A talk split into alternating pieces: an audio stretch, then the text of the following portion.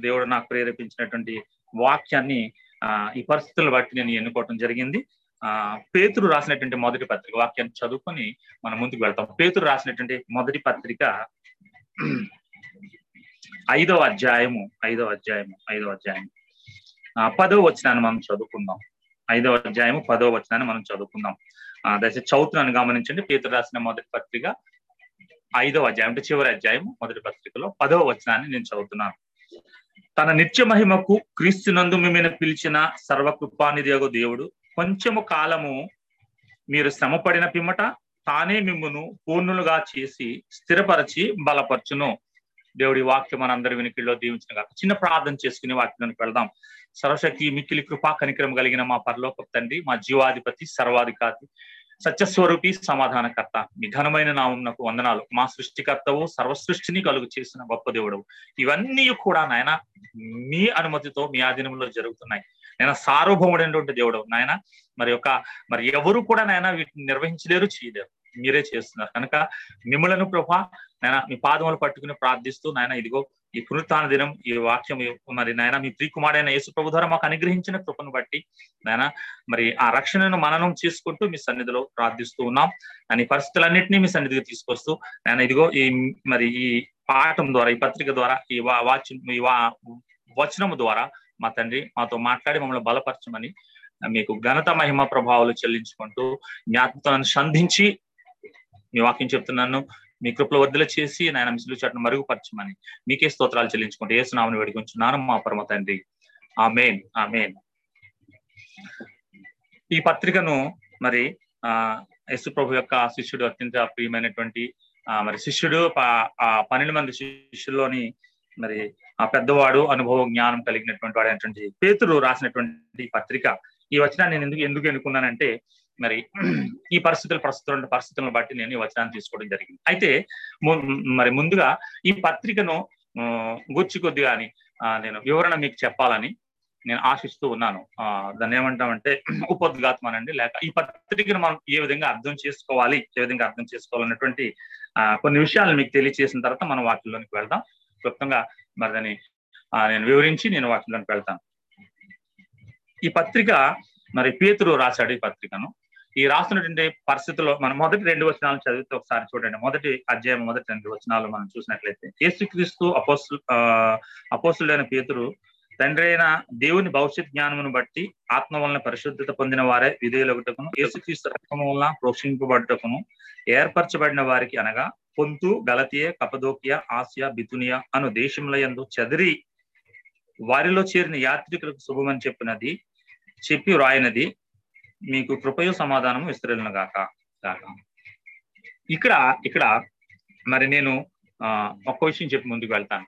దీనికి నేను ఏమని ఆ టైటిల్ అనుకున్నానంటే ఆ శ్రమల ద్వారా శ్రమ ద్వారా వెళ్తున్నటువంటి మనకు దేవుని కృప మహిమ దేవుని కృప మహిమ మనకు ఉంది అనేది ఆ sufferings through grace and glory suffering through grace and glory అని నేను అనుకున్నాను. అయితే ఈ సమయంలో మరి ఈ మాటలను చూసినప్పుడు శ్రమల గుండా వెళ్తున్నటువంటి సమాజానికి ఆ సంఘానికి పేతురు మరి హెచ్చరిస్తూ ఆదరిస్తూ బలపరుస్తూ రాసినటువంటి మాటలు ఈ పత్రిక ఈ పత్రిక. హెచ్చరిస్తున్నాడు ఆదరిస్తున్నాడు బలపరుస్తున్నాడు. ఆ అపోస్తుల కార్యగ్రంథం ఒకటో ఎనిమిదో అధ్యాయం ఒకటో వచ్చిన మనం చూసినట్లయితే చూడండి.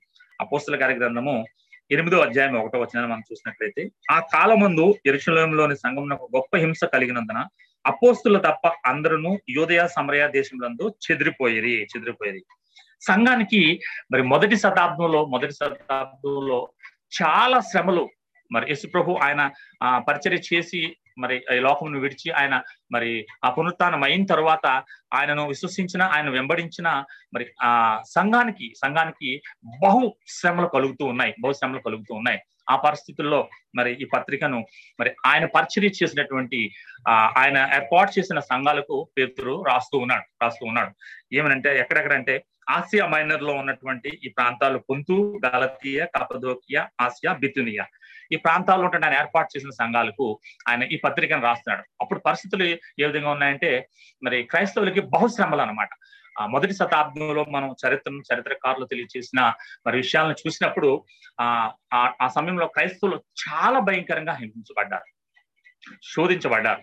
ఆ రోమిల ద్వారా రోమా ప్రభుత్వం ద్వారా. ఇక్కడ మనం చూసినప్పుడు రెండు విధాలైనటువంటి శ్రమలు రెండు వర్గాల ద్వారా క్రైస్తవులు శ్రమ పడ్డారు. ఒకటి రోమా ప్రభుత్వం వాళ్ళని ఆ మరి శ్రమ పెడుతూ ఉంది. రెండవది యూదులు యూదులు యూదులు. యూదా సమాజం కూడా క్రైస్తవులను శ్రమ పడుతుంది. వీళ్ళు శ్రమ పెడుతున్నారు వాళ్ళు శ్రమ పెడుతున్నారు. మనం ఆ సమయంలో చూసినప్పుడు ఆ ఎనిమిదో అధ్యాయం అని చదువుకున్న వచనంలో అంతకుముందు పైన స్టెఫన్ చనిపోయాడు స్టెఫన్ చనిపోయాడు. ఆ చనిపోయిన తర్వాత పౌలు దగ్గరుండి సౌలు పౌలు అనబడినటువంటి సౌలు సౌలు అనబడినటువంటి పౌలనండి. ఆయన దగ్గరుండి మరి స్టెఫాన్ చంపినప్పుడు అక్కడ సమాజము భయపడి మరి అక్కడ ఉన్నటువంటి ఆ క్రైస్తవులందరూ కూడా మరి చుట్టుపక్కల ఉన్న ప్రాంతాలకు చెదిరిపోవడం జరిగింది. చెదిరిపోయిన తర్వాత మరి వారు అక్కడికి వెళ్ళిపోయి వాళ్ళు ఆత్మీయస్థితిలో దిగజారిపోతారని లేదా వాళ్ళు బలహీన పడతారని మరి పేతురు భక్తుడు మరి ఏం చేశాడంటే పత్రికను రాసి ఆ సంఘాలకు పంపించడం జరిగింది. అదే ఈ పత్రిక. ఈ పత్రికలో ఉన్నటువంటి సారాంశాన్ని మా ఈ అధ్యాయంలో ఉన్నటువంటి సారాంశాన్ని మరి కొద్ది కొద్దిగా నేను మీకు వివరించి నేను ముందుకు వెళ్ళాలనుకుంటున్నాను. మొదటి అధ్యాయంలో ఆయన ఏం తెలియజేస్తున్నాడంటే ఈ పత్రికను రాస్తూ మొదటి అధ్యాయంలో ఏం చేస్తున్నాడంటే రక్షణను గురించి తెలియజేస్తున్నాడు తిరిగి జన్మింపజేసేటువంటి అనుభవము అనుభవము. దయచేసి చూడండి. దయచేసి చూడండి. ఆ వచ్చిన మనం చూసి నాలుగు ఐదు వచ్చినారు నాలుగు ఐదు వచ్చినారు నాలుగైదు వచ్చిన మనం చూసుకుంటే అక్కడ అంటాడు ఆ మృతులలో నుండి యేసుక్రీస్తు తిరిగి లేచడం వల్ల జీవంతో కూడిన నిరీక్షణ మనకు కలుగునట్లు అనగా అక్షయమైనది నిర్మలమైనది వాడబారినీదు అయిన స్వాస్థ్యం మనకు కలుగునట్లు ఆయన తన విశేష కని కనికరము చొప్పున మనలను మరలా జన్మింపచేశాడు. కడవరి కాలమందు బయలుపరచబడుటకు సిద్ధముగానున్న రక్షణ మీకు కలుగునట్లు ఈ శ్వాసం ద్వారా దేవుని శక్తి చేత కాపాడబడు మీ కొరకు ఈ శ్వాసము పరలోకమందు భద్రపరిచి ఉన్నది భద్రపరచబడి ఉన్నది. ఇక్కడ ఏమంటున్నాడంటే ఇక్కడ ఏమంటున్నాడంటే మరి మీరు నూతనముగా జ మరి జన్మింపబడి ఉన్నారు నూతనంగా జన్మింపబడి. మీరు రక్షింపబడి ఉన్నారు. అందుకే నేను ఎన్నుకున్న వచనం ఐదో అధ్యాయము పదో వచనం. ఈ పత్రిక అంతటికి పత్రిక అంతటికి మరి ఆ విశ్వాసులందరికీ కూడా అది చాలా ఇంపార్టెంట్ అయినటువంటి వచనం. ఆ ఎందుకంటే ఆ వచనంలో ఆయన క్లియర్గా చెప్తున్నాడు ఆ వచనంలో. ఈ ఈ పత్రిక అంతట్లో ఐదు అధ్యాయాల్లో తెలియజేసిన విషయాన్ని ఒకసారి జ్ఞాపకం చేసుకుంటే వచనంలో తెలియజేస్తాడు తన నిత్య మహిమకు తండ్రి అయినటువంటి దేవుడు క్రీస్తు ద్వారా నేను ఏర్పాటు చేసుకున్నాడు ఏర్పాటు చేసుకున్నాడు. అంటే నీకు రక్షణ ఇచ్చాడు రక్షణ ఇచ్చాడు. కృప ద్వారా మనం రక్షించబడ్డాం. మొదట మనము రక్షించబడ్డాం. మనం నూతనంగా జన్మింపబడి ఉన్నాం. నువ్వు నూతనంగా జన్మింపబడి ఉన్నావు రక్షింపబడి ఉన్నావు. కనుక ఈ పరిస్థితుల్లో మనం మరి గుర్తించవలసింది గమనించవలసింది ఏంటంటే మనము ఏమై ఉన్నాము? మనం ఎవరమై ఉన్నాము మనం ఎలాగున్నాం? విశ్వాసి విశ్వాసి ఈ పరిస్థితుల్ని లేక ఆ మరి ఈ యొక్క ఆ శోధన బట్టి లేక అది శ్రమ అని అంటాం కానీ శోధన. రెండు శోధన గాని శ్రమ కానీ వీటిని మనం తీసుకున్నప్పుడు తీసుకున్నప్పుడు మనం మొదటిగా ఎవరము? దేవుని కుమారులము కుమార్తెలము. అది గమనించుకోవాలి. దేవుని కుమారులము కుమార్తెలము. అందుకని అంటాడు యోహాన్ భక్తుడు మరి ఎందరైతే ఆయన ముందు విశ్వాసం ఉంచారో వారందరూ కూడా దేవుని పిల్లలకి ఆయన అధికారము అనుగ్రహించను. అనుగ్రహించాడు. దేవుడు ఇచ్చేశాడు. ఆయన కుమారులము కుమార్తెలేము మనం. అయితే శ్రమ వచ్చిన వెంటనే మనం ఏం చేస్తామంటే భయపడుతున్నారు ఈ శ్రమ నాకు ఎందుకు వచ్చింది? ఏంటి పరిస్థితి? ఏంటి పరిస్థితి? నాకెందుకు ఎందుకు కలగాలి? అనేటువంటి ప్రశ్న లేక తలంపు వస్తుంది. మరి ఆ ఈ ఈ ఈ ఈ పత్రికలో మనం చూసినప్పుడు ఈ పత్రికలో చూసినప్పుడు ఆ పదిహేడు సార్లు పదిహేడు సార్లు శ్రమ శోధన అని మనకి కనిపిస్తుంది పత్రికలో ఈ ఐదు అధ్యాయాల్లో. పదిహేడు సార్లు మరి శ్రమ శోధన కనిపిస్తుంది. తొమ్మిది సార్లు మహిమను గురించి కనిపిస్తూ ఉంటుంది. తొమ్మిది సార్లు మహిమను గురించి. అలాగే ఏడు సార్లు కృపను గురించి కనిపిస్తూ ఉంటుంది. ఫస్ట్ కృప ద్వారా మనం రక్షించబడ్డాం. మహిమలోనికి మనము ప్రవేశిస్తాం. కృప ద్వారా రక్షించబడ్డాం మహిమలోనికి ప్రవేశిస్తాం. ఈ రెండింటి మధ్యన పేతురు ఏం పెట్టాడంటే శ్రమలు. శ్రమలు సర్వసాధారణము శ్రమలు. ఎందుకంటే ఆయన ఇచ్చినటువంటి రక్షణ ఉచితంగా కృప ద్వారా మనకి ఇచ్చాడు రక్షణ. అది దాన్ని మనం ఏ విధంగా మనము చూస్తున్నామో రక్షణని ఏ విధంగా దాన్ని మనము మరి కేర్ చేస్తున్నాము అనుభవిస్తున్నాము అనే దాన్ని జ్ఞాపకం చేయడానికి ఆయనే తన కుమారులకి ఈ పరిస్థితులు అనుగ్రహిస్తూ ఉన్నాడు అనుగ్రహిస్తూ ఉన్నాడు. ఉచితంగా ఇచ్చేసినటువంటి రక్షణ మనం ఎవరైనా ఒక గిఫ్ట్ మనకి ఇచ్చారనుకోండి. గిఫ్ట్గా వచ్చిందని మనం దాన్ని ఏం చేస్తాం? తీసుకెళ్ళి ఎక్కడి దగ్గర పెడతాం? దాని కేర్ అంత కేర్ తీసుకో.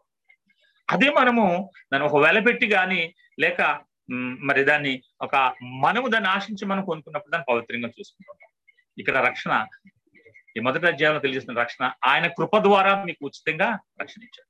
కనుక దాని విలువను తెలుసుకోవాలంటే దాని విలువను తెలుసుకోవాలంటే మరి మనము మరి ఆయన ద్వారా మనం పరీక్షించబడాలి. ఆయన ద్వారా మనము పరీక్షించబడాలి పరీక్షించబడాలి. జాతి గమనించిన ప్రియమైనటువంటి దేవుని బిడ్డల దేవుని సంగమ. శ్రమ వచ్చింది అంటే శ్రమ వచ్చిందంటే దేవుడు మన ఏళ్ళ శ్రద్ధ కలిగి ఉండడం మనం గుర్తు చేసుకోవాలి. గుర్తు చేసుకోవాలి. ఇక్కడ అంటాడు ఈ మొదటి పత్రికలో ఈ ఈ పత్రికలో మొదటి అధ్యాయంలో ఆ మరి ఉచితంగా మీరు రక్షించబడ్డారు తిరిగి జన్మించబడ్డారు తిరిగి జన్మించబడ్డారు. ఈ విషయాన్ని మనం జ్ఞాపకం చేసుకోవాలి. రెండవ అధ్యాయంలో మనం చూసినట్లయితే రెండవ అధ్యాయంలో చూసినట్లయితే మరి మనం ఎదుగుదల రక్షించబడినటువంటి మనము ఏ విధంగా ఎదగాలి అనేటువంటి విషయాన్ని ఇక్కడ తెలియజేస్తున్నారు. చూడండి వచ్చిన రెండో అధ్యాయము రెండో అధ్యాయము మరి మూడో వచనాన్ని మనం చూసుకున్నట్లయితే మూడవ వచనంలో కొత్తగా జన్మించిన శిష్యులను పోలిన వారే నిర్మలమైన వాక్యమును పాలను రక్షణ విషయంలో ఎదుగు నిమిత్తము ఆ పాలను ఆపేక్షించి ఆపేక్షించడి. మనుషుల చేత విసర్జింపబడినను దేవుని దృష్టికి మీరు ఏర్పరచబడిన అమూల్యమైన సజీవమైన రాగి రాయి యగు వచ్చిన వారే యేసుక్రీస్తు ద్వారా దేవునికి అనుకూలమును ఆత్మ సంబంధమైన బలు నర్పించుటకు పరిశుద్ధ పరిశుద్ధులగుటకు ఉండినట్లు. మీరును సజీవమైన రాళ్ళవలే నుండి ఆత్మ సంబంధమైన మందిరముగా కట్టబడిచి ఆ కట్టబడుచున్నారు. ఇక్కడ ఏమంటున్నాడంటే రక్షింపబడినటువంటి ఆ మనము మరి ఆత్మీయంగా ఎదిగే విషయంలో ఇక్కడ తెలియజేస్తాను ఆత్మీయంగా ఎదగాలంటే పాలన. కొత్తగా రక్షించబడినటువంటి మరి ఆ కొత్త పుట్టినటువంటి శిశువుకు మనం బలమైన ఆహారం పెట్టం కదండి. తల్లి పాలను మనం ఇస్తాం. అతనికి మరి మాంసకృతులు లేక ఇవి ఇవి మనం పెట్టు బిడ్డకి ఆ బిడ్డకి మనం ఏం చేస్తాం? అంటే ఫస్ట్ మరి ఒక ఒక స్థితికి వచ్చే వరకు పాలను మరి ఇచ్చి మనం పెంచుతాం. అందుకని ఇక్కడ ఏమంటాడంటే మీరు కొత్తగా జన్మించిన వారిని కనుక మరి నిర్మలమైనటువంటి ఆ వాక్యమును పాలను మీరు వాక్యంలో ఎదగాలి వాక్యంలో ఎదగాలి. ఆత్మీయ జీవితంలో ఎదగాలి ఆత్మీయ జీవితంలో ఎదగాలి అని తెలియజేస్తూ మరి ఇదే అధ్యాయంలో రెండో విషయం ఏమంటాడంటే మీరు దేవుని ద్వారా గుర్తించబడ్డారు. మరి ఎదుగుతూ దేవుని ద్వారా గుర్తించబడ్డారు. మీరు ఎవరై ఉన్నారంటే మీరు ఏమై ఉన్నారంటే చూడండి తొమ్మిదో వచనంలో అంటాడు అయితే మీరు చీకటిలో నుండి ఆశ్చర్యకరమైన తన వెలుగులోనికి మిమ్మల్ని పిలిచిన వాని గుణాతిశయములను ప్రచురము చేయ నిమిత్తం ఏర్పరచబడిన వంశమును రాజులైన యాజక సమూహము పరిశుద్ధ జనమును దేవుని సొత్తైన ప్రజలనై ఉన్నారు. దేవుని మరి ఇక్కడ అంటున్నాడు మీరు ఎవరంటే ఎవరంటే మీరు దేవుని సొత్తే మీరు. ఎందుకు నువ్వు భయపడుతున్న శ్రమలో ఉన్నప్పుడు? ఎందుకు నువ్వు విచారిస్తున్న శ్రమలో ఉన్నప్పుడు? నేను మీరు అనుకోవచ్చు పాస్ట్ గారు మీరు చాలా ధైర్యంగా చెప్పేస్తున్నారండి. మీకు ఆ శ్రమ వచ్చుంటే తెలుస్తుంది ఆ పరిస్థితి వచ్చుంటే మీకు తెలుస్తుంది అని మీరు అనుకోవచ్చు. అందుకని ఇక్కడ ఏమంటున్నాడంటే తన నిత్య మహిమకు నిన్ను నన్ను ఆయన పిలిచాడు ఏర్పాటు చేసుకున్నాడు ఆయన. నాకు నువ్వుగా నీకు నువ్వుగా వచ్చేసింది కాదు యేసుప్రభు దగ్గరికి జగత్ పునాది వేయబడక ముందే నిన్ను ఏర్పాటు చేస్తున్నాడు నిన్ను రూపించుకున్నాడు. అని అంటాడు యాకోబుని నేను నా చేతుల మీద చెక్కుకున్నాను. నిన్ను నన్ను కూడా ఆయన నిర్మించుకున్నటువంటి దేవుడు. ఎఫ్ఎస్సి పత్రికలో పౌల్ ద్వారా తెలియజేసిన విషయం ఏంటంటే జగత్ పునాది వేయబడక ముందే నిన్ను నేను రూపించుకున్నాను యషియన్ అంటాడు ఇర్మి అని అంటాడు దావిదని అంటాడు ఏమంటాడంటే నీ తల్లి గర్భం ముందు నువ్వు ప్రవేశించకముందే నిన్ను నేను ఎరిగి ఉన్నాను ఏర్పాటు చేసుకున్నాను కనుక ప్రియమైనటువంటి దేవుని సంగమా ఈ పరిస్థితులు గుండా వెళ్తున్నప్పుడు నువ్వు ఎవరు గుర్తుంచుకోవాలి? నువ్వు నిత్యమహిమకు ఏర్పాటు చేయబడినటువంటి వాడు రాజులైనటువంటి యాజక సమూహము నువ్వు దేవుని సొత్తు నువ్వు. ఆయన హస్తాల్లో ఉన్నటువంటి వాడవు నువ్వు. కనుక నువ్వు అధైర్యపడవద్దు. ఎందుకు నీకు శ్రమ కలుగుతుందంటే ఈ పరిస్థితుల్లో నువ్వు నిలబడాలి దేవునికి సాక్షిగా ఉండాలి దేవుని నువ్వు ప్రశ్నించాలదే అంటాడు ఇక్కడ. ఏమంటున్నాడంటే రక్షణ ఎదుగు నిమిత్తము ఆ పాలన ఆపేక్షించుడు ఆపేక్షించుడి మరి ఆయనకి నువ్వు సాక్షిగా ఉండాలి ఉండాలి అనేటువంటి విషయాన్ని ఇక్కడ తెలియజేస్తున్నాడు ప్రియటువంటి దేవుని సంగమా దేవుని సంగమా ఈ మాటలను మనం మన హృదయంలో నిలుపుకోవాలి నిలుపుకోవాలి. మొదట ఆత్మీయంగా మనం రక్షించబడ్డాం రక్షించబడ్డాం. రెండవదిగా ఇక్కడ ఈ పత్రిక ద్వారా మనం మనం తెలుసుకుంటున్న విషయాలు ఏంటంటే మరి ఎదుగుతున్నాం ఆత్మీయంగా ఎదుగుతున్నాం రక్షించబడ్డాం ఎదుగుతున్నాం. మనం ఎవరెవరేమి ఉన్నాం? దేవుని సొత్తు ఏమన్నామని తెలియజేస్తున్నాడు.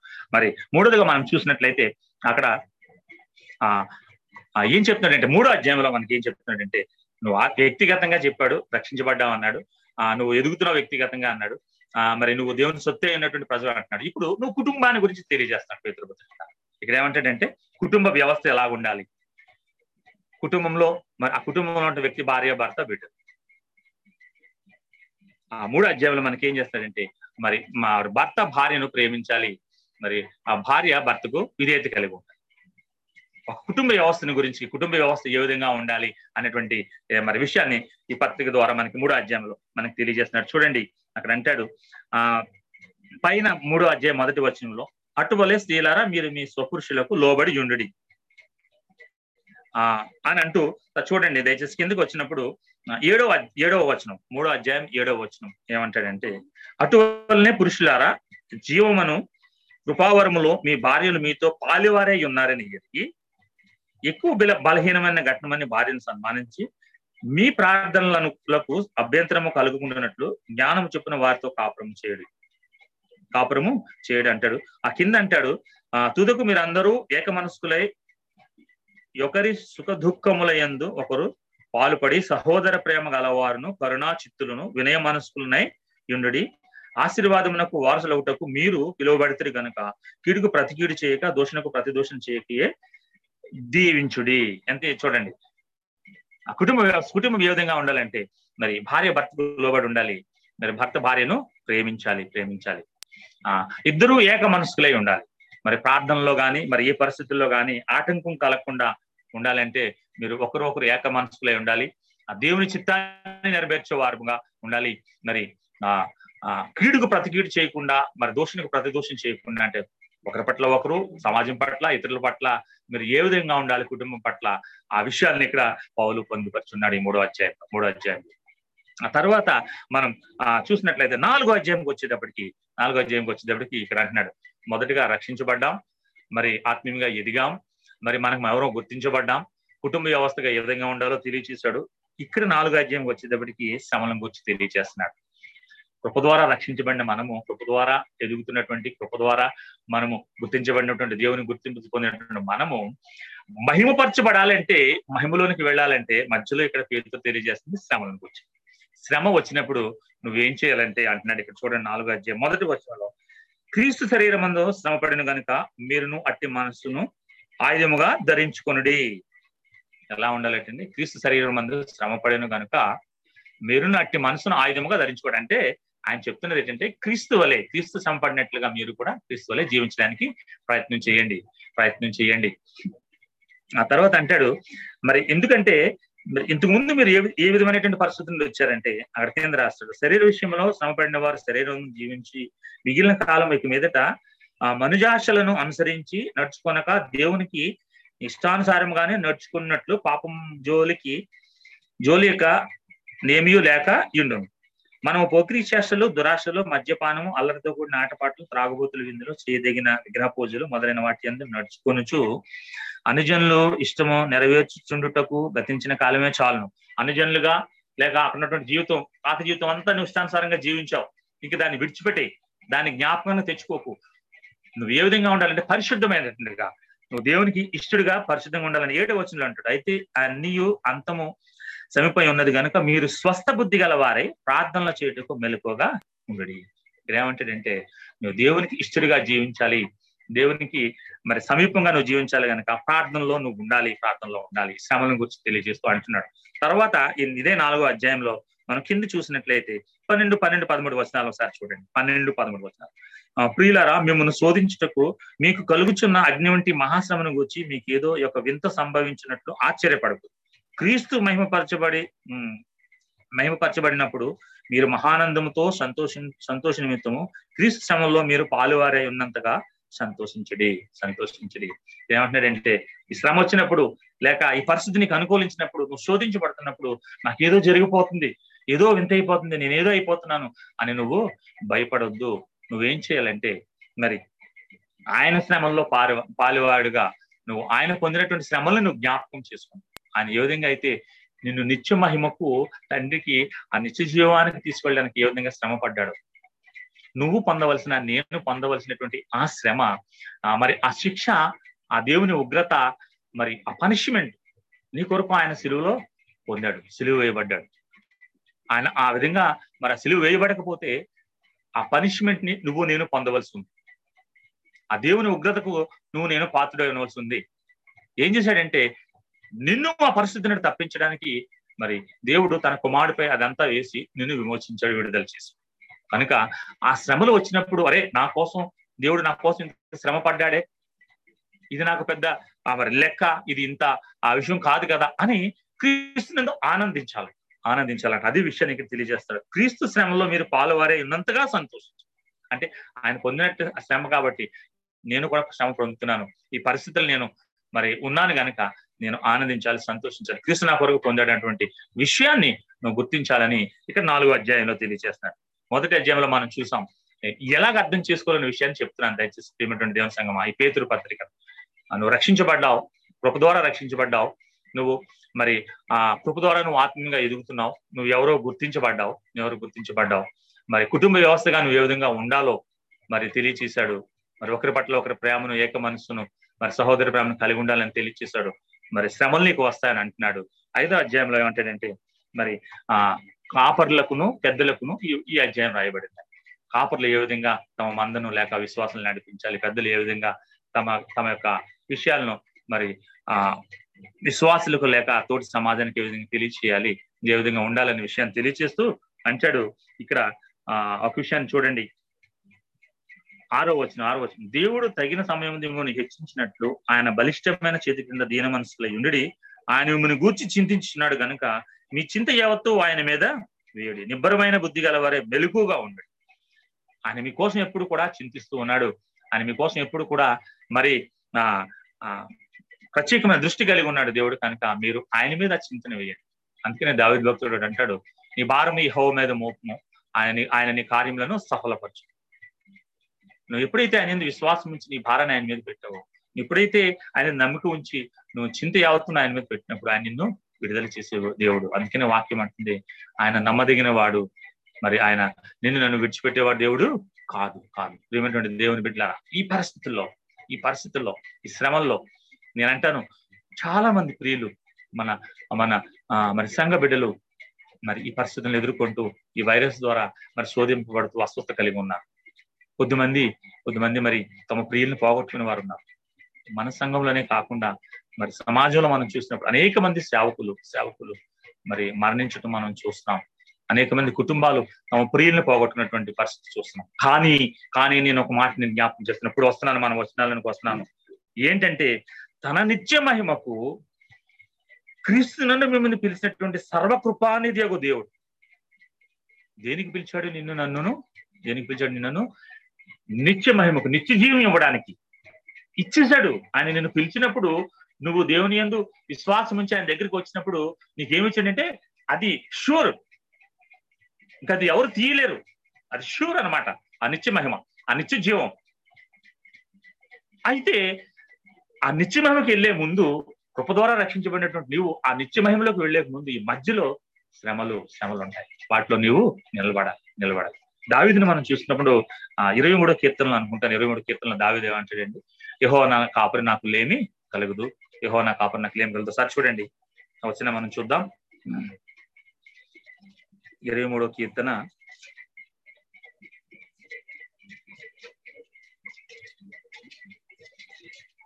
యహోవా నా కాపరి నాకు లేమి కలుగుదు. పచ్చిక గల చోట్ల ఆయన నన్ను పరుండ చేయుచున్నాడు శాంతికరమైన జలం వద్ద నడిపించుతున్నాడు అని అంటూ నా ప్రాణం ఆయన సేద తీర్చున్నాడు తన నామమును బట్టి యుద్ధ మార్గంలో నడిపించున్నాడు. ఈ మాటలన్నీ బాగానే ఉన్నాయి బాగానే చెప్పాడు. ఆ కింద అంటాడు గాఢాంధకారపు లోయలలో నేను సంచరించినను ఈ అపాయము నాకు భయపడను. నీవు నాకు తోడే యుందువు నీ దుడ్డు కర్రయు నీ దండము నన్ను ఆదరించు. కాపరై ఉన్నాడు. మరి ఆయన అన్ని అనుగ్రహిస్తున్నాడు. మరి ఎందుకు గాఢాంధకరమైనటువంటి పరిస్థితి దావీదికి? హెచ్చరిస్తున్నాడు హెచ్చరిస్తున్నాడు. ఒకవేళ ఆ పరిస్థితి సంభవించినప్పటికీ దావిదికి మరి అనేక రెండు మూడు సార్లు మరి ఆ దేవుని ఎందు విశ్వాసం నుంచి దేవునికి యుద్ధాన్ని చేసి ఆ దేవునికి ఆ దూషిస్తున్నటువంటి ఆ వ్యక్తిని చంపి దావీది వస్తే సౌలు ద్వారా మరి దావీదికి శ్రమ లేక శోధన కలిగింది. తన కుమారుల ద్వారా మరి ఆ శ్రమ లేక శోధన కలిగింది. రాజు అయిన తర్వాత కూడా. ఎందుకంటే ఒకసారి పరీక్షించాడు దేవుడు పరీక్షించాడు శ్రమ ద్వారా శోధన ద్వారా. కనుక మనం జాగ్రత్తగా ఉండాలి జాగ్రత్తగా ఉండాలి. మనం ఈ సమయంలో మనం ఏం చేయాలంటే దావిది ఏమంటాడంటే మరి ఆ సమయంలో కూడా నీ దుడ్డుకర నిదన్నం అంటే ఏమంటాడంటే నీ బాహు నాకు తోడుగా ఉందయా నీ హస్తాలతో నన్ను పట్టినావు నీ దుడ్డుకర దండం నాకు తోడుగా ఉందని నీ రెండు చేతులతో నన్ను ఆదరిస్తావు? అది దావిదికున్నటువంటి ధైర్యం దావిదికున్న ధైర్యం. మరొక చోట అంటాడు దావిది చూడండి ఆ ముప్పై ముప్పై రెండవ అధ్యాయము ముప్పై రెండవ కీర్తన ముప్పై రెండవ కీర్తన అంటే ముప్పై రెండవ ఆరు ఆ, మరి ఆ ఆరవ వచనం ఆరవ వచనం చూస్తే ముప్పై రెండవ కీర్తన దావిది కీర్తన ఆరవ వచనం. కావున నీ దర్శన కాలం ముందు భక్తి గల వారందరూ నిన్ను ప్రార్థన చేయుదురు. విస్తార జల ప్రవాహంలో పొరలి వచ్చినను నిత్యంగా అవి నా మీదికి రావు. నా దాగు చోటు నీవే. శ్రమలో నుండి నీవు నన్ను రక్షించదు. శ్రమలో నుండి నీవు నన్ను రక్షించదు. ఈ ధైర్యాన్ని మనం ఈ నిరీక్షణ మనము కలిగి ఉండాలి. ఎందుకంటే ఎందుకంటే ఆయన నిత్య మహిమకు నిన్ను నన్ను పిలుచుకున్నటువంటి దేవుడు కనుక శ్రమలో నిన్ను రక్షిస్తాడు. శ్రమలో రక్షిస్తాడు. నేను ఒక మాట అంటాను. పరిశుద్ధ గ్రంథం ద్వారా తెలియజేస్తున్నాను ఏమంటానంటే శ్రమ వస్తుంది అంటే దేవుని ప్రేమ నీ పట్ల ఉంది. జాగ్రత్త గమనించండి ప్రేమంటాడు దేవుని బిడ్డ. నువ్వు శ్రమ వస్తుందంటే దేవుడు నిన్ను ప్రేమిస్తున్నాడు. దేని మాస్టర్ గారు శ్రమ వస్తే దేవుడు ప్రేమించడం ఏంటి అని అనుకుంటాను ఒకసారి చూడండి. ఆ హెబ్రిల గ్రంథకర్త అయినటువంటి ఆ హెబ్రి గ్రంథకర్త రాసినటువంటి మాటను ఒకసారి మనం చదువుదాం. చూడండి హెబ్రిల్కి రాసిన పత్రిక పత్రిక హెబ్రిల్కి రాసినటువంటి పత్రిక పన్నెండవ అధ్యాయము. పన్నెండవ అధ్యాయం ఐదు ఆరు వచనాలు చదువుకున్నాం హెబ్రిలకు రాసినటువంటి పత్రిక పన్నెండవ అధ్యాయము ఐదు ఆరు వచనాలు. నా కుమారుడా ప్రభు చే శిక్షను తృణీకరించకము. ఆయనను గద్దించినప్పుడు విసుకకము ప్రభు తాను ప్రేమించు వారిని ఏంటండి? ప్రభు తాను ప్రేమించు వారిని అంటున్నాడు ఇక్కడ ప్రేమించు వారికి వానిని శిక్షించి తాను స్వీకరించే ప్రతి కుమారుని దండించు. ఏం చేస్తాడంట? ఆయన ఆయన అంటున్నాడు అక్కడ ఆయన స్వీకరించి ప్రతి కుమారుని దండిస్తాడంట. ఆయన ప్రేమించి ప్రతి కుమారుని శిక్షిస్తూ అంటే శ్రమపరుస్తాడు. శ్రమ నీకు వచ్చిందంటే ఏం చేస్తున్నాడంటే ఏమవుతుంది ఇప్పుడు అక్కడ? నువ్వు దేవునితో ప్రేమించబడుతున్నావు దేవునితో ప్రేమించబడుతున్నావు. ప్రేమ ఆయన ప్రేమ నీ పట్ల ఉంది గనుక ఈ పరిస్థితి ఒకవేళ నీకు అనుగ్రహించిందేమో. ఒకవేళ ఈ శోధనలో నువ్వు ఉన్నావేమో. ధైర్యంగా ఉండు. దేవుని ప్రేమ నీడలా ఉంది. అందుకని అంటాడు యోహాన్ భక్తుడు. మరి ఆ దేవుడు లోకమును ఎంతో ప్రేమించను. అగా ఆయన తన అతిథి కుమార్ని విశ్వాసించి ప్రతివాడు నశింప నిత్య జీవం పొందినట్లు ఆయనను నిన్ను ప్రేమిస్తున్నాడు గనక ఆయన కుమారుణ్ణి అనుగ్రహించి నీకు నిత్య జీవం ఇస్తాడు. అది దేవుని ప్రేమ. నువ్వే ఎలా ఉన్నావంటే ఆయనకి ఇష్టడుగా నువ్వు లేవు. నువ్వు రక్షించబడినప్పుడు. ఇష్టానుసారమైన జీవితంలో నువ్వు ఉన్నావు. ఇష్టానుసారమైనటువంటి పరిస్థితి నీకు కలిగి ఉంది. కానీ కానీ ఆయన నిన్ను ప్రేమిస్తున్నాడు గనుక నీకు చిన్న శ్రమ పెడుతున్నాడు. ఒక శోధన నిన్ను మరి ఆ మరి నిన్ను పరీక్షిస్తుందేమో. ప్రియమైనటువంటి దేవుని బిడ్డ మరి నువ్వు ధైర్యంగా ఉండాలి ధైర్యంగా ఉండాలి. ఎందుకంటే ఎందుకంటే ఆయన తన నిత్య మహిమకు నిన్ను పిలుచుకున్నాడు. తన నిత్య మహిమకు నిన్ను పిలుచుకున్నాడు. ఇదే విషయాన్ని పౌలు భక్తుడు మనకి మరి విపులంగా ఆ మరి తెలియజేస్తున్నాడు. ఒకసారి చూద్దాం. రోమిలికి రాసిన పత్రిక రోమిలికి రాసినటువంటి పత్రిక మనం చూద్దాం. అక్కడ కొన్ని విషయాలు మనం మనకు తెలియజేస్తున్నాడు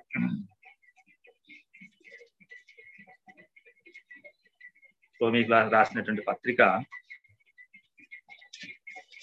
ఎనిమిదో అధ్యాయంలో అంటాడు.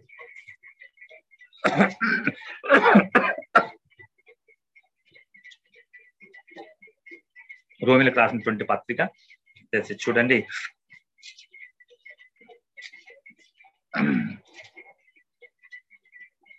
చూడండి రాసినటువంటి పత్రిక ఎనిమిదో అధ్యాయము పదిహేడు వచనం పదిహేడు వచనం. పదహారు వచనంలో కూడా చదువుదాం దయచేసి గమనించండి. పదహారు పదిహేడు వచనాలు. మనము దేవుని పిల్లలమని ఆత్మ తానే మన ఆత్మతో కూడా సాక్ష్యం ఇస్తున్నాడు మనము దేవుని పిల్లలమని ఆత్మ తానే కూడా మన ఆత్మతో సాక్ష్యం ఇస్తున్నాడు అని అంటూ కింద అంటాడు. పిల్లలమైతే వారసులం. పిల్లలమైతే మనము వారసులము అనగా దేవుని వారసులం. ఎవరి వారసులం అంటండి దేవుని వారసులం. అందుకనే పౌలు మరి పీతృభక్తుడు అంటున్నాడు తన నిత్య మహిమకు నిన్ను పిలుచుకున్నాడు. నువ్వు దేవుని వారసులవు. ఎవరు వారసులం అంటే క్రీస్తుతోడి వారసులం. ఆయన కుమారుడైనటువంటి యేసు ప్రభుత్వం మనం వారసులం అండి జ్ఞాపకం చేసుకుని మనం ఏమై ఉన్నామో మనం గుర్తించాలి. ఇక్కడ అంటాడు క్రీస్తుతో కూడా మరి మహిమ పొందుటకు ఆయనతో శ్రమపడిన ఎడల క్రీస్తుతోడి వారసులము వారసులము. పౌరు భక్తుడు ఇక్కడ తెలియజేసినటువంటి విషయం ఎవరో అండి? ఏంటంటే? క్రీస్తుతో మనం శ్రమ పడిన క్రీస్తు పడినటువంటి లేక క్రీస్తు పడినటువంటి ఆ శ్రమలు మనం జ్ఞాపకం చేసుకొని నువ్వు శ్రమ పొందుతున్నప్పుడు నేను క్రీస్తుతో శ్రమ పడ్డాను అని నువ్వు నువ్వు నువ్వు మరి నీ హృదయంలో సంతోషించినప్పుడు నువ్వు క్రీస్తుతోటి వారసుడవు. అక్కడ అంటాడు కింద తర్వాత పద్దెనిమిది మన నెల ప్రత్యక్షం కాబో మహిమ ఎదుట ఇప్పటి ఇప్పటి కాలపు శ్రమలు ఎన్న తగినవి కావని ఎంచుచున్నాను. ఏమంటాడంటే ఇక్కడ మరి మన ఎడల ప్రత్యక్షత కాబోవు మహిమ ఎదుట. మనకి ప్రత్యక్షం కాబోతుంది ఒక మహిమ ఉంది. ఆ మహిమను నువ్వు గుర్తు చేసుకున్నప్పుడు ఆ నిరీక్షణ నువ్వు కలిగి ఉన్నప్పుడు ఈ శ్రమలన్నీ కూడా ఏమవుతాయంటే ఏమవుతాయంటే మరి అవి ఎన్నతగినవి కావు. నీవు మరి ఆ నిన్ను ఆ దిగజార్చేవి కావు. క్రీస్తులో నిన్ను బలపరిచేవిగా ఉంటాయి. క్రీస్తులో నిన్ను ఆత్మీయంగా ఎదిగించేవిగా ఉంటాయి ఉంటాయి. అందుకని ఏమిటంటే దేవుని సంఘం ఇక్కడ మరి పేతురు భక్తుడు తెలియజేసిన విషయం ఆ ఈ ఈ పత్రిక అంతటిని సమకూర్చిన తర్వాత కింద ఆ ఐదో ఆ అధ్యాయం పదో వచ్చిన ఏమంటాడంటే అని తన నిత్యమము క్రీస్తునందు మిమ్మల్ని పిలిచిన సర్వకృపానిధి ఒక దేవుడు. కొంచెం కాలము మీరు శ్రమపడిన తర్వాత నేను ఇక్కడి వరకు చదివాను తర్వాత అంటున్నాడు సమపడిన తర్వాత తానే మిమ్మను పూర్ణులుగా చేసి స్థిర స్థిరపరచి బలపరచును బలపరచును. ఏం చేస్తాడంటే మరి పిమ్మట తానే మిమ్మల్ని మరి పూర్ణులుగా చేసి స్థిరపరిచి బలపరచు. ఇంతకాలం నువ్వు శ్రమ పడితే ఈ పరిస్థితులు కూడా నువ్వు వెళ్తుంటే ఆయన విడిచిపెట్టే దేవుడు కాదు. ఆయన నిన్ను మరి ఆ తొలినాడే విడిచిపెట్టే దేవుడు కాదు ఆయన. నిన్ను స్థిరపరుస్తాడు బలపరుస్తాడు. మీరు అనొచ్చు అయితే ఈ శ్రమలు గుండా మేము వెళ్తున్నాం. అనేక మంది వెళ్ళారు కదా పాస్టర్ గారు. మరి మరి అనేక మంది మరి ఆ మరణించారు. వారి పరిస్థితి ఏంటి అని అంటే ఇదే వచనం ఇదే వచనం జవాబు అండి ఇదే వచనం జవాబు. ఈ వచనం రెండో మరి మూడో ఆ మరి ఫేజ్లో ఏమంటున్నాడంటే ఆయన ఏమంటాడు తానే మిమ్మల్ని పూర్ణులుగా చేసి స్థిరపరిచి బలపరచండి అంటే ఎవరైతే ప్రభు పిలుపుని అందుకుని మరి ఆయన ఆయన దగ్గరికి వెళ్ళారో వీళ్ళందరూ ఏమయ్యారంటే వారు ప్రభు నుండి స్థిరపరచబడ్డారు బలపరచబడ్డారు. కనుక వాళ్ళు ఏమయ్యారు? ప్రభు దగ్గరికి వాళ్ళు చేరుకున్నారు. అనిత్య మహిమలకు వారు చేర్చుకున్నారు. మనం ఇంకా స్థిరపర స్థిరపరుస్తూ బలపరచబడుతూ ఉన్నాము కనుక మనం అనిత్య మహిమకు సిద్ధపడుతూ ఉన్నాం మనం. మనం సిద్ధపడుతూ ఉన్నాం. ప్రియమైనటువంటి దేవుని బిడ్డ గమనించాలి. దేవుడు ఈ శ్రమలో నువ్వు ఉన్నావంటే దేవుడు నిన్ను ప్రేమిస్తున్నాడు ప్రేమిస్తున్నాడు ఫిబ్రిలకు గంటగా తెలియజేసినట్లుగా తను ప్రేమించి తను ప్రేమించేటువంటి కుమారుని ఆయన దండిస్తాడు శిక్షిస్తాడు. అందుకని పౌలు భక్తుడు ఏమంటాడంటే దండిస్తూ శిక్షించడం అంటే తీసుకొచ్చి పెద్ద బండని నీ మీద పెట్టడయ్యా. మొదటి కొరింది పది పదమూడులో ఆయన అంటాడు ఏమంటాడంటే పెద్ద బండని నీ మీద పెట్టడే నువ్వు మరి ఆ ఆ భరించగలిగినటువంటి తట్టుకునేటువంటి ఆ శ్రమను లేక శిక్షణ నీ మీద ఉంచుతాడు. కొరిందికి రాసినటువంటి పత్రిక ఆ పద పదో అధ్యాయం పదమూడు వచ్చిన అంటాడు. నువ్వు ఎంతైతే నువ్వు మరి ఆ తట్టుకోగలవో నువ్వు భరించగలవో అంతేటువంటి పరిస్థితిని నీకు అనుగ్రహిస్తాడు. అదే సమయంలో దాని నుండి తప్పించుకున్నటువంటి మార్గాన్ని కూడా ఆయన నీకు తెలియజేస్తాడు తెలియజేస్తాడు. ఎంత ప్రేమగల దేవుడు చూడండి. ఎంత ప్రేమగల ఎందుకంటే నిన్ను ప్రేమిస్తున్నాడు గనక. ఎందుకంటే నీ ఎందు మరి ఆయన కనికర పడుతున్నాడు గనక. ఎందుకంటే ఆయన నిన్ను తన మహిమకు పిలుచుకున్నాడు గనక. చేస్తున్నాడు కనుక నేను విడుదల చేస్తాడు విమోచిస్తాడు. శ్రమ వచ్చినప్పుడు నువ్వు భయపడదు శ్రమలో ఉన్నప్పుడు నువ్వు దేవుని ప్రేమ నీ పట్ల ఉందని చూడాలి. అదే మనం ఆ రో అదే రోమిల పత్రిక మనం చూసినప్పుడు ఆ ఇంకా కొన్ని విషయాలు అక్కడ తెలియజేస్తున్నట్టు చూసి మనం ముగింపులోనికి వెళ్దాం ముగింపులోనికి వెళ్దాం. ఆ అని అంటాడు. అదే రోమిల పత్రిక ఎనిమిదో అధ్యాయంలో మనం చూస్తే ఆ శ్రమ పడిన తర్వాత అనగా దేవుని వారసులమని పద- పదిహేడు వచ్చిన నుంచి చదువుతున్నాను. క్రీస్తుతో కూడా మహిమ పొందుటకు ఆయనతో శ్రమపడిన ఎడల క్రీస్తుతో వారసులమని మనం గుర్తించాలి. గుర్తించాలి? ఆ మహిమలు మనం ఉంటాం. తీసుకున్న చోట మనం ఉంటాం. అంటాడు ఆ కింద ఇరవై ఎనిమిది వచనంకి వచ్చేటప్పటికి దేవుడు ప్రేమించే వారికి అనగా ఆయన సంకల్పం చొప్పున పిలువబడిన వారికి మేలు కలుగుటకై సమస్తము సమకూడి జరుగుచున్నవని ఎరుగుదాము. ఎందుకనగా తర్వాత వచనాన్ని కంటిన్యూ చేస్తున్నానండి. ఇరవై తొమ్మిది ముప్పై వచనాలు కూడా. తన కుమారుడు అనేక సహోదరులు జ్యేష్ఠుడు ఉన్నట్లు దేవుడు ఎవరి ఎందు ఎవరిని ముందు ఎరిగను వారు తన కుమారునితో సారూప్యం గలవారు అవుటకు వారిని ముందుగా నిర్ణయించను మరి ఎవరిని ముందుగా నిర్ణయించిన వారిని పిలిచను ఎవరిని పిలిచిన వారిని నీతిమంతులుగా తీర్చను ఎవరు నీతిమంతులుగా తీర్చిన వారిని మహిమపరచను. జాగ్రత్తగా మనం ఈ వచనాన్ని చూసినప్పుడు పౌలు అక్కడ పేతులు ఏం చేశాడంటే ఒక వచనంలో ఎంత ఇమిట్ చేశాడు. నిత్య మహిమకు పిలుచుకున్నటువంటి దేవుడు ఆ యశు ప్రభు ద్వారా తన నిత్య మహిమకు పిలుచుకున్నటువంటి దేవుడు మిమ్మల్ని కొంతకాలం శ్రమ పడిచిన తర్వాత మిమ్మల్ని మహిమపరుస్తాడని ఒక వచనంలో ఆ ఫేజ్లో అంతా చూపిస్తే ఇక్కడ పౌరు భక్తుడు ఏం చేస్తున్నాడంటే దేవుని ప్రేమించిన వారికి అనగా ఆయన సంకల్పం చొప్పున పిలువబడిన వారికి దేవుని ప్రేమించే వారికి లేక దేవుడు ప్రేమించే వారికి ఆయన సంకల్పం చొప్పున జగత్ పునాది వేయబడక ముందే నిన్ను పిలుచుకున్నటువంటి దేవుడు ఏం చేస్తాడంటే అన్ని సమకూడి జరుగుతున్నాయి అన్ని సమకూడి జరుగుతున్నాయి. ఎలాగంటే కింద వివరిస్తాడు. ఎవరినైతే మరి ఆయన ఎరిగి ఉన్నాడో ఏర్పాటు చేసుకున్నాడో వాళ్ళని పిలిచాడంట. మనం ఇరవై ఎనిమిది మనం ఇరవై తొమ్మిదిలో మనం చూస్తాం. ఆ తన కుమారుడైన ఆ, అనేక సహోదరులలో జ్యేష్ఠుడు ఉన్నట్లు దేవుడు ఎవరిని ముందుగా ముందు ఎరిగను వారు తన కుమారునితో సారూప్యం గలవారు ఒకటి వారిని ముందుగా నిర్ణయించారు తన కుమారునితో సారూప్యము గలవారుగా ఉండడానికి. యేసు ప్రభుతో మరి సారూప్యం కలిగి ఉండడానికి మనల్ని నిర్ణయించాడు. ఎవరినైతే ఏర్పాటు చేస్తున్నాడు జగత్నాథ్ వేయబడక ముందు ఆయన మనల్ని ఏర్పాటు చేస్తున్నాడు. ఆయన కుమారుడైనటువంటి యేసు ప్రభుతో సారూప్యం కలగవాలి అదే అంటాడు అక్కడ. మన ఆ ముందు ఏమన్నాడండి? క్రీస్తుతో కూడా మహిమ పొందుటకు ఆయనతో శ్రమ పడినట్ల క్రీస్తు తోడి వారసులం. యేసు ప్రభుతో మనం వారసులం దేవుని సన్నిధిలో మరి యేసు ప్రభుతో కూడా మనము ఉండడానికి మనం ఉండడానికి ఆయన సారూప్యంలో మనం ఉండడానికి ఆయన ఏం చేశాడంటే ఎవరినైతే ఏర్పాటు చేస్తున్నాడో వాళ్ళని పిలిచాడు ఎవరినైతే పిలిచాడో వాళ్ళని నీతిమంతులుగా చేశాడు ఎవరినైతే నీతిమంతులుగా చేశాడో వాళ్ళని మరి మహిమ పరుస్తున్నాడు మహిమ పరుస్తున్నాడు ఆ ముప్పై వచ్చిన చివరిలో మనం చూస్తాం. ఎవరు నీతిమంతులుగా తీర్చినో వారిని మహిమపరచను ఏంటి మహిమపరచడం అంటే? మన మరి నిత్య జీవాన్ని మనకి ఇచ్చాడు. అది షూర్ నేను ముందుగానే చెప్పాను. నిత్య జీవం షూర్ కనుక శ్రమ పడుతున్నప్పుడు శ్రమలో ఉన్నప్పుడు మనం ఏం చేయాలంటే మన నిరీక్షణ నాకు నిత్య జీవం ఉంది. నేను పరలోక సంబంధిని ఈ లోక సంబంధిని కాను. ఇది కొద్దిగా కొద్దిగా కొద్ది కాలం మాత్రమే. ఇది అశాశ్వతమైనది. శాశ్వతమైనటువంటి నిరీక్షణ నాకు ఉంది నిత్య జీవము నాకుంది. ప్రభుత్వం నేను సారూప్యం కలిగి ఆయన దగ్గర ఉంటాను అన్నటువంటి నిరీక్షణతో నువ్వు జీవించాలి ఆనందించాలి ప్రియమైనటువంటి దేవుని సంగమం ఈ మాటలు చెప్పడం ఫాస్ట్ గారు ఈజీ అంటారు కానీ శ్రమ కలిగినప్పుడు ఇవి మనకి సంభవిస్తాయి. Suffering teachers you talk with God దేవునితో మాట్లాడేటువంటి విషయాన్ని నీకు నేర్పిస్తుంది. శ్రమ వచ్చినప్పుడు దేవునితో మాట్లాడే విషయం ప్రార్థన మనం ప్రార్థన చేస్తాం.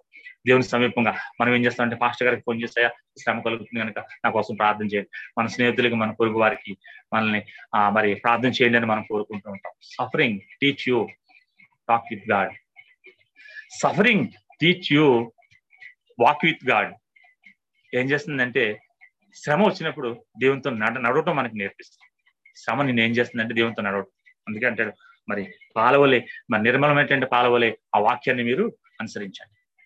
ఎప్పుడైతే శ్రమ వచ్చిందో మనం మరొక స్థిరంగా ఉంటూ మనం ఏం చేస్తాం? దేవుని వాక్యం చదవటం దేవుని మాటలు వింటాం దేవుని పాటలు వింటాం. ఆయనతో నడవడానికి మనం ప్రయత్నం చేస్తాం.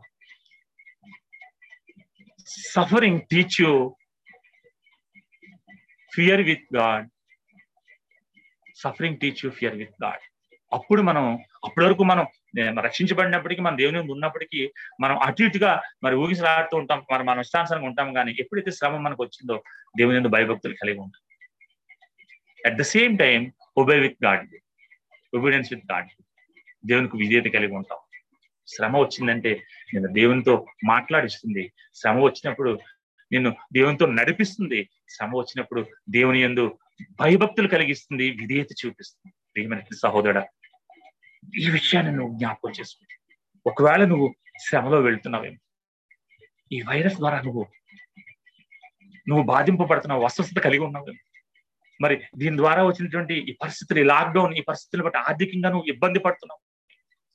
నీ ప్రియులు నువ్వు కోల్పోయావేమో ప్రియమైనటువంటి సహోదరుడు. ఈ సమయంలో దేవుడు నిన్ను బలపరుస్తున్నాడు. దేవుడు నిన్ను హెచ్చరిస్తున్నాడు ఆదరిస్తున్నాడు. నువ్వు నా కుమారుడు అని నిన్ను ఆయన నీ ఆయన ఆయన బాహుల్లోకి నిన్ను తీసుకుంటున్నాడు. అవును అధైర్యపడవద్దు ప్రియమైనటువంటి సహోదరుడు.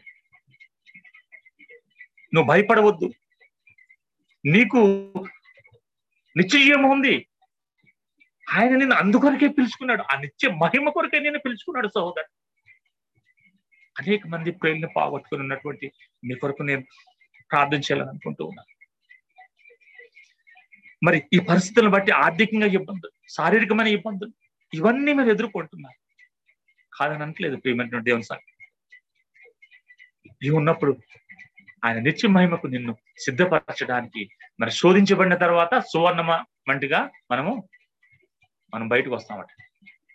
సువర్ణమయంగా మనం ఉంటాం సువర్ణం బంగారం ఏ విధంగా అయితే కరగబెట్టిన తర్వాత అది మరి పరిశుద్ధంగా ఉంటుందో ఆ విధంగా నువ్వు మార్చబడతావు. ఆ విధంగా చేయడానికి దేవుడు నిన్ను తన నిత్య జీవానికి నిత్య మార్గానికి నేను సిద్ధపరచుకోవడానికి ఆయన నిన్ను సిద్ధపరుస్తూ ఉన్నాడేమో. భయపడవద్దు. దేవునితో మాట్లాడు.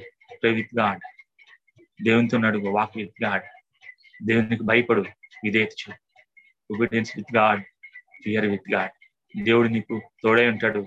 దేవుడు నీతో ఉంటాడు. ఆయన నిత్య మహిమకు నిన్ను పిలుచుకున్నాడు. నిన్ను నన్ను ఆయన అక్కడ తీసుకెళ్ళే వరకు కూడా ఆయన బాహుల చాటు నిన్ను బట్టి ఏ శ్రమ వస్తుంది ఏ వైరస్ ఏది కూడా నేను ఏం చేయను. ఆయన నిన్ను నడిపించి నిన్ను తీసుకువెళ్ళి ఆయన కృపలో వద్దలే చేస్తాడు. అట్టి కృప సమాధానము దేవుడు మనందరికీ అనుగ్రహించును గాక ఆమెన్ ఆమెన్ ఆమెన్.